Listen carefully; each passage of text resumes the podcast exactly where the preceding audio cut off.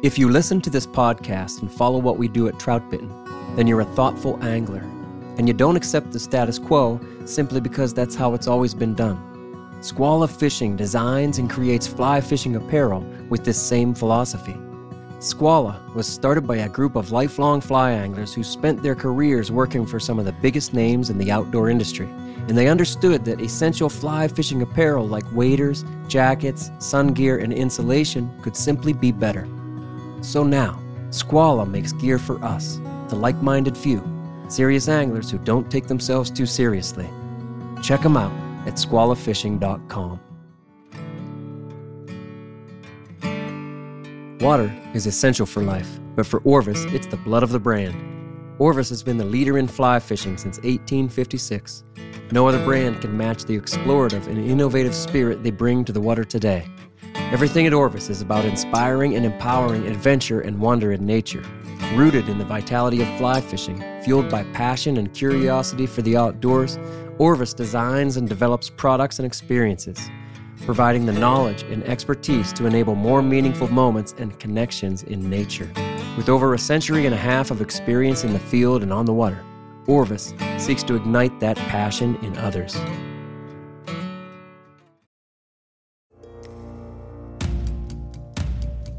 This is the Trout Bitten Podcast.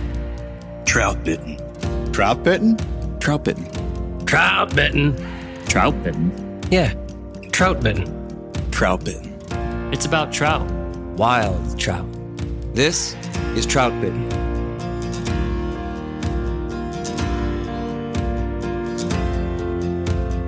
This is the Trout Bitten Podcast, and thank you for tuning in. I'm Dominic Swentosky, the owner of Troutbitten and the author of troutbitten.com, where among the 800 articles that I've published, you will find a dedicated series called The Nine Essential Skills for Tightline and Euro Nymphing. And that series on the website is sort of the inspiration for this podcast series. So there's a lot of intro level information out there books, videos, and articles that cover the basics. But the Troutbitten platform allows me to really expand on things that I've written and to flesh out some of the details and specifics of the tactics that we use to catch trout. So if you're here listening to part four of this nine part essential skills series, then you're my kind of angler too.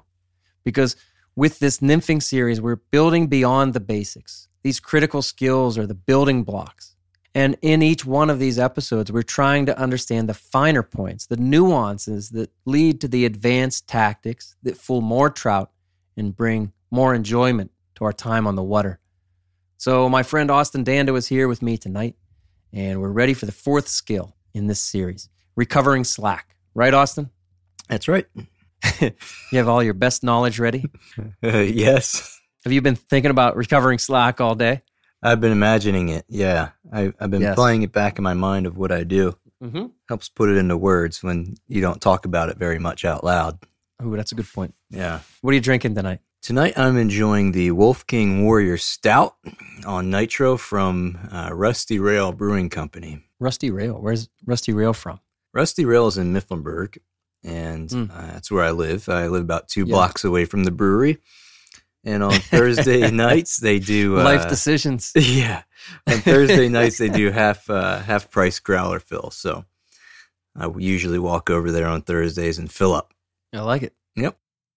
Are you ready to get tactical? Let's do it. All right, here we go. So, on to the tactics or this skill of recovering slack. Imagine once again that you're standing in a run of pocket water just above your knees. There are boulders, large and small, that break up the medium fast flow with white caps, merging seams, and back swirls. Perfect. All right, you're facing upstream and just slightly across, and your target for landing the fly is upstream, two rod lengths and over one rod length. As we addressed in episode one, you've been wading through this pocket water to keep that perfect angle and approach with each new target. You make a great tuck cast, allowing the fly to fall without tension for just a moment. And just stick the landing with everything about your rig in great position for the perfect drift. This is what we talked about in episode two and three. Now your sighter is at a 45 degree angle, it's above the water, the flies are dropping, and it's time to recover the slack. But what's the best way to do that in a tight line system? let's start with this actually. How much slack and how fast do we recover it? Right. Um, so a good rule of thumb is we recover what slack is given back to us from the river. So Mm. we don't necessarily decide how much slack we take back. We let the river show us. And the same Mm. pace that the river feeds us our line back is the same pace that we retrieve it back through the rod tip or with the lifting of the rod tip. That's nice. That's the way I think about it too. Yeah, let the river decide. I think, well, I get the question a lot like, oh, how fast should I be leading it? I'm like, no, that's not for you to decide. um, just recover that, right? Just Yeah. recover the slack that's given to you. We cast upstream, the river feeds it back to us, and then we need to stay in touch. Great. But we don't necessarily need to lead the flies downstream and pull them downstream. We're going to get to that kind of stuff in later episodes. Hmm. But here, what we're really just talking about is recovering the slack that's given to us. It's great. That's our job. So we don't have to guess about the speed. Like you said, let the river decide. Yeah. Yeah. It's all about finding that balance between what is too much and what is too little. And the Mm. closer we can ride the line between being directly in touch and being slightly out of touch, the better our drift and the better our detection and the better uh, natural presentation we're going to offer the trout. Right on. And we're going to talk about that too. So while tight line and euro nymphing, pulling downstream too much creates unnatural downstream drag. But leading too little allows slack to build up. Because again, the river's pushing the flies back to us. We need Mhm. to recover that slack. If we don't pull it downstream enough, then slack builds up, putting us out of contact, hurting strike detection big time, and permitting excess tippet really to drift into conflicting currents. And that just destroys the dead drift. Yeah. I have an analogy for how I describe Yeah. this to folks when I'm explaining it. Cool.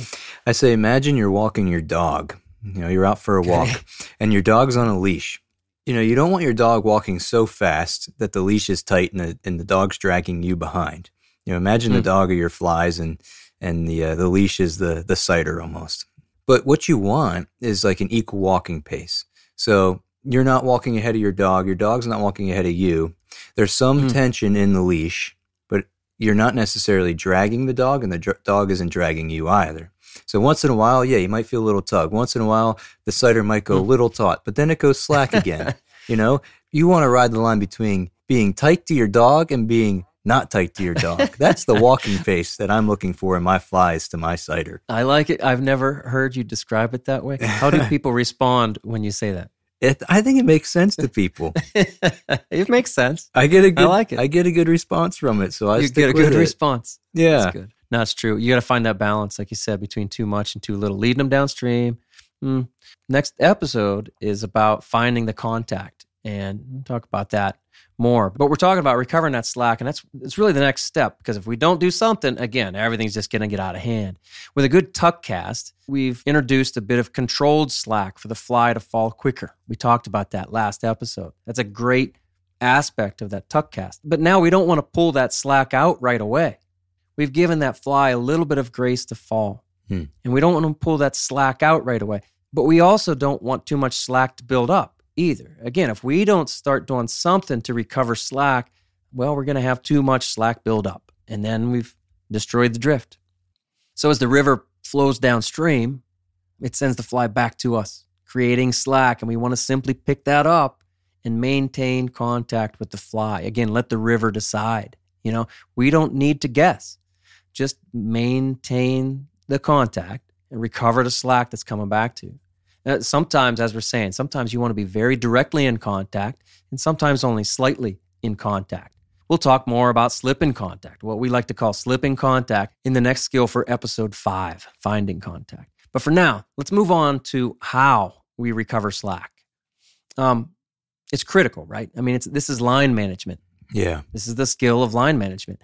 And if the goal is to be in contact with these flies and really know where they are, if this is a tight line rig, then allowing too much slack in the system destroys everything that we're working toward, that we're working hard for with our cast and our, our setup and everything. right on. Managed slack is part of an advanced skill set. It's very much what we're doing with the tuck cast. Again, introducing a little bit of slack. So after sticking the landing, we're in great position to continue those advanced skills. Um, but we have to do the right thing and we have to recover the slack. We do that in three different ways, right? So let's break them down. Yep. Ways to recover slack. Um, let's start with the rod tip. Um, Yeah. There are two ways to recover slack with just a rod tip, even. Um, one of those ways is by simply lifting the rod tip, Yeah.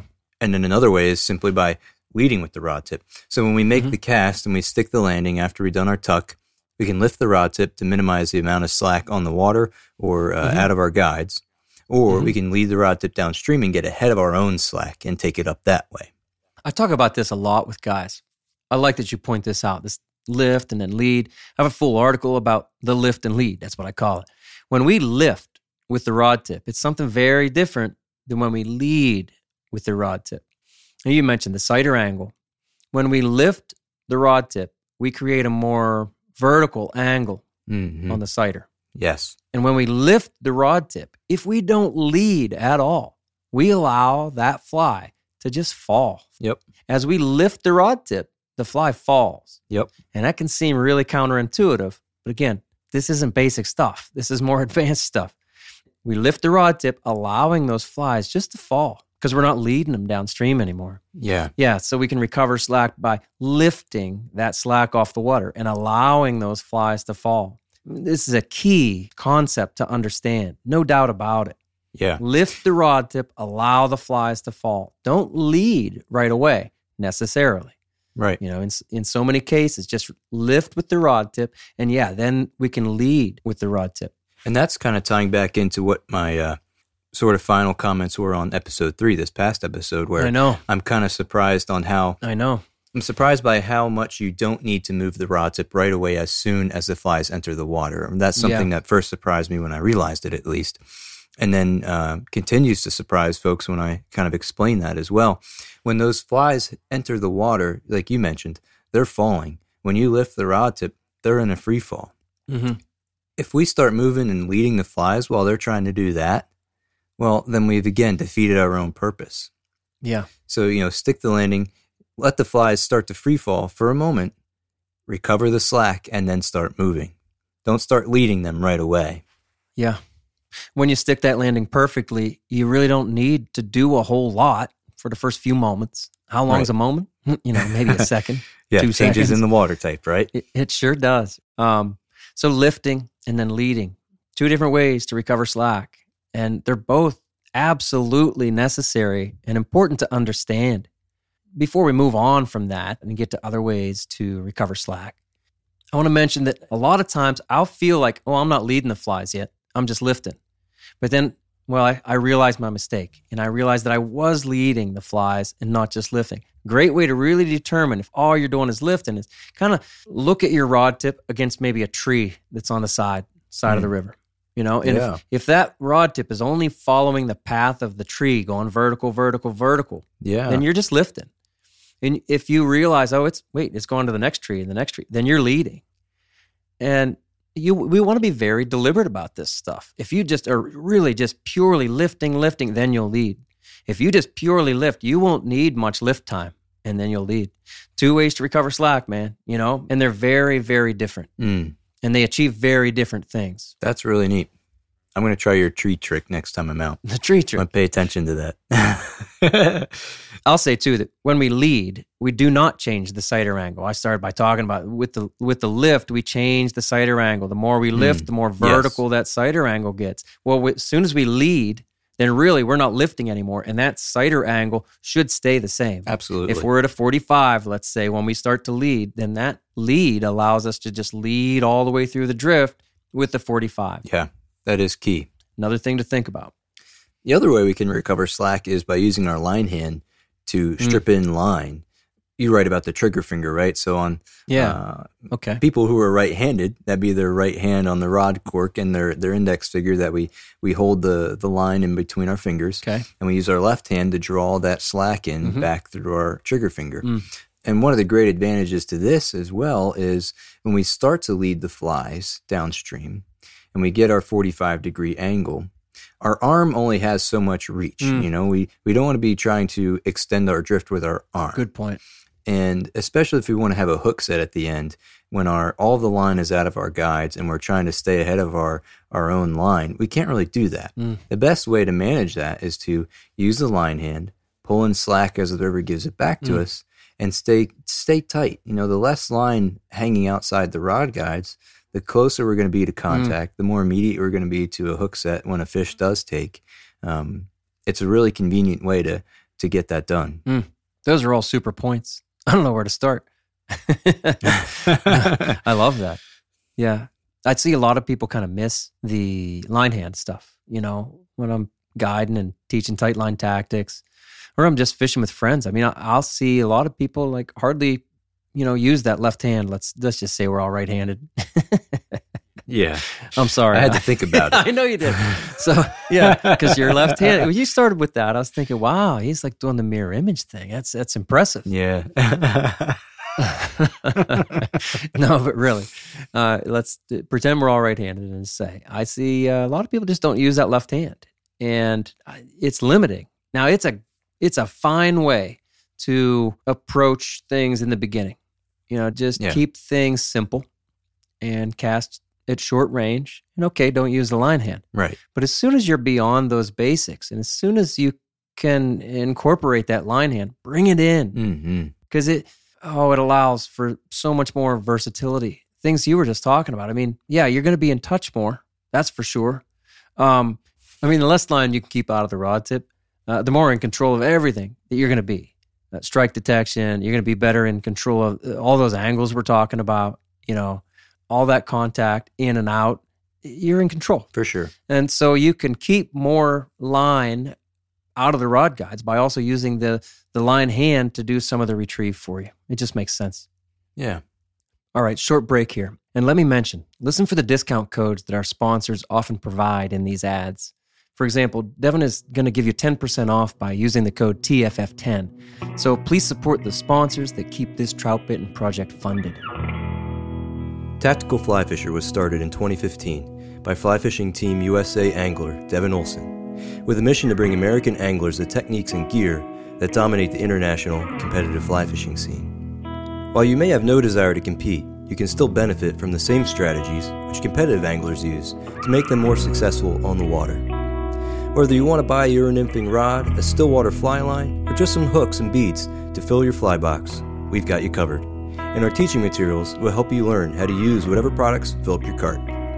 Head on over to thetacticalflyfisher.com and use the code TFF10 to get 10% off flies, fly tying supplies, or terminal tackle. Your fly and the presentation given is only as good as your tippet. There's no denying that the right flies are a key part of the nymphing equation, and so is the right tippet.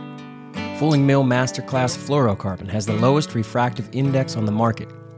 It's also dense, durable, and super strong. Pair that with the Fulling Mill tippet rings and their new Masterclass monofilament sighter, and you'll be in top shape. Fulling Mill tippet is available from 7x to 04x. Stock up at fullingmill.com or ask for it at your local dealer. So, couple different ways we can use the line hand. I mean, we can use it to strip. That one's pretty obvious. You mentioned mm-hmm. using the trigger finger. Yeah, the line definitely needs to go under your trigger finger first.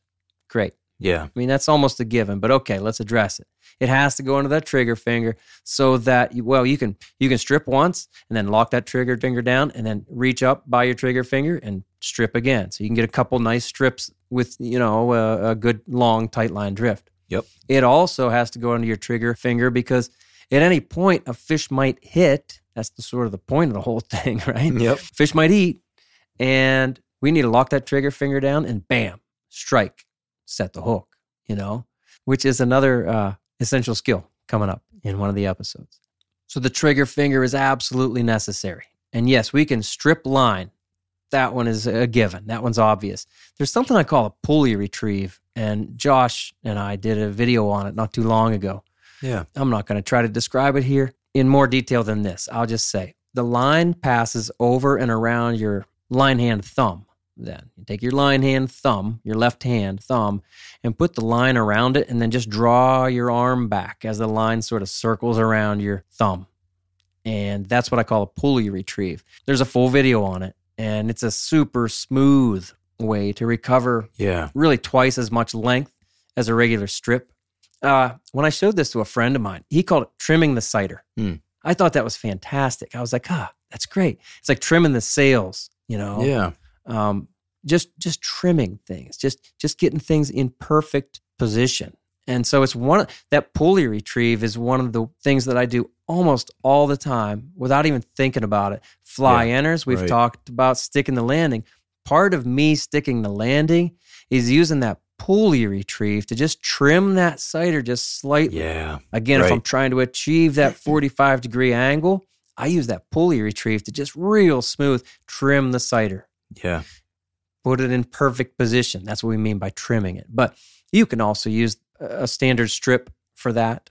All of that's fine. But there's a couple different things really we can do with the line hand to retrieve slack. But if you do it with the line hand, or if you do it with the rod tip, which is lifting and leading, like we talked about, Yep. I mean, all of those are going to achieve really different things. I like the pulley retrieve a lot. I especially find it useful when recovering the initial slack incorporated mm. after sticking Yeah. the landing, right? Right. Because I think at that point, our flies are most sensitive to any sort of rod tip movement Mm. or uh, or body movement outside of what we're trying to do, and it can it can throw things off.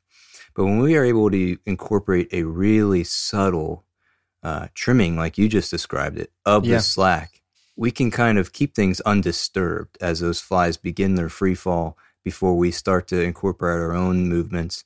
Um, and that's a really handy thing to practice. It is. I think the pulley retrieve, as I call it, is smoother. Again, uh, more Yeah. subtle than, Yeah, a, than a standard strip.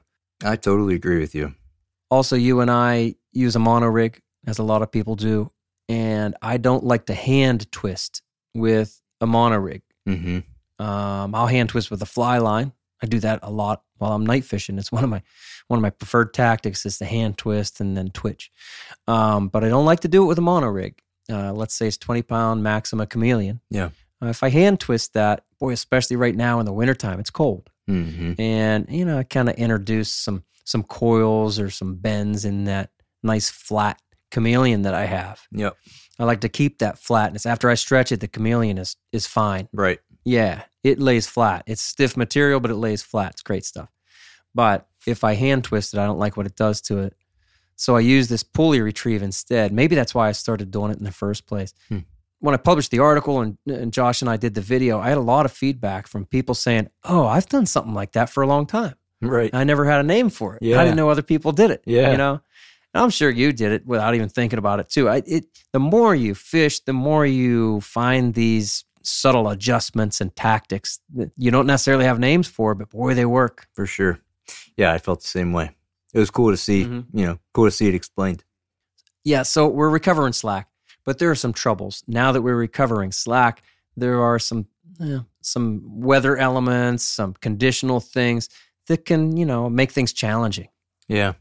One of the first that pops up to mind, you kind of mentioned whether there is wind. Um, Yeah. if we're lifting too much line in the air, uh, we get that sail effect, right? Yeah. And if we're trying to lift up the rod tip and reduce the slack, but the wind is howling, you know what's going to happen. The wind's going to come around. It's going to throw a huge bow in your line. And it's going to drag the flies back out of the column. Right. Um, so more use more of a of a leading or line hand recovery in that instance. No doubt. Uh, actually, a lot of line hand stuff. The windier it gets, the more I use my line hand. Mhm. And again, the more we use our line hand, the less line we are going to have from rod tip to water surface. And that's just critical. Yeah. Yeah.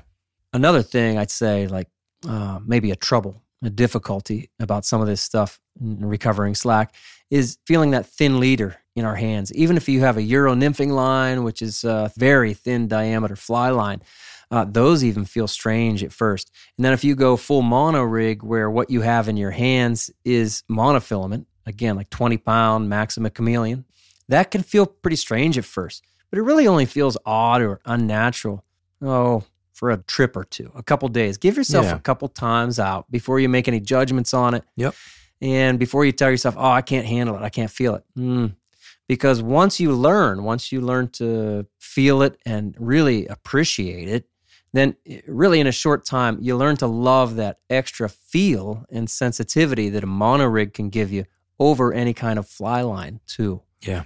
Yeah, but handling that leader, any kind of thin leader or super thin fly line, can feel pretty strange. Right. And so that's if we're using our line hand to do some of the recovery, eh, that can feel kind of odd. And I really think that that's why so many people, again, that I meet or I see doing this stuff don't even use the line hand because they haven't really forced themselves yet to develop that skill of using the line hand. Right. Yeah. So you want to use the rod tip. You want to lift and you want to lead. You want to use the line hand. You definitely want to strip and maybe learn that pulley retrieve.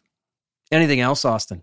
I was thinking about mentioning it's nice to have a fast action rod that also has a, a fast rod tip recovery. Because Mm. if we make, if we stick the landing and we start to recover slack, and let's say we lift the flies, we start leading, and our rod tip is still jiggling and shaking as we're trying to get Yeah. all that stuff recovered, that can be pretty hard. Not to say it can't be done, but that is a, a convenience if you have it to you. You know, use your faster recovering rod if you have one. Yeah, and that doesn't necessarily mean that the action is fast. Hmm. You're simply saying that the well, the quality of the rod is such that after it makes the cast, it'll boom, boom, boom, boom, Yeah. and it's done. It's done moving. Right. That's what I mean. Yeah, and that doesn't even necessarily have to be an expensive rod. There are plenty of great options, but yeah, some rods are going to go boom, boom, boom, boom, boom, boom, boom, boom, boom, right. and, and then they're then they're finally done flexing, you know, back and forth. And other rods are going to go boom, boom, boom, boom, boom, and they're done. Yeah. you know, and then they're stable. And Yeah. what we need to do is drift with a stable sighter.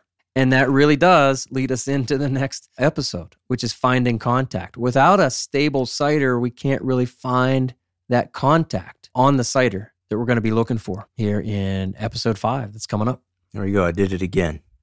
You did it. I didn't even try. No, you didn't even try. Maybe it's your skill and mine that just brings it to the end here. yeah. There you go. All right, friends, that's number four of the Essential Tightline and Euronymphing Skills series, Recovering Slack. And remember, there's a companion article for each of these episodes, and that full series is over at troutbitten.com. The link for all of that is also in the show notes for this podcast. So, the next skill in this series of nine is about finding contact. And it's a big one because contact is at the very heart of these rigs. The ability to be in contact with our nymph at any moment allows us to know where the flies are without seeing them under the water. In some ways, then, it's the most important skill. Learning to read contact and influence that contact to the flies is where so much of the enjoyment of fishing a tight line or mono rig comes into play. Because reading contact is about knowing what the flies are doing and knowing that we can dictate the terms to those flies, put them where we want them, take them where they're going to go next. So look for that one, Finding Contact, in your Trout Bitten podcast feed. There are nine episodes in this Essential Skills series. So subscribe to the Trout Bitten podcast and follow along. Austin, you want to read us out? Remember, troutbitten.com is a free resource for all anglers. With over 800 articles, there are stories, commentaries, tactics, tips, and more. Find what you like through the top menu and through the search page. Navigate by way of the categories and the tags, too. Thank you so much for listening to the Trout Bitten Podcast. Please give the show a five star rating on Apple Podcasts and leave a comment, because it really does help. Until next time, friends, fish hard, enjoy the day, and find your life on the water.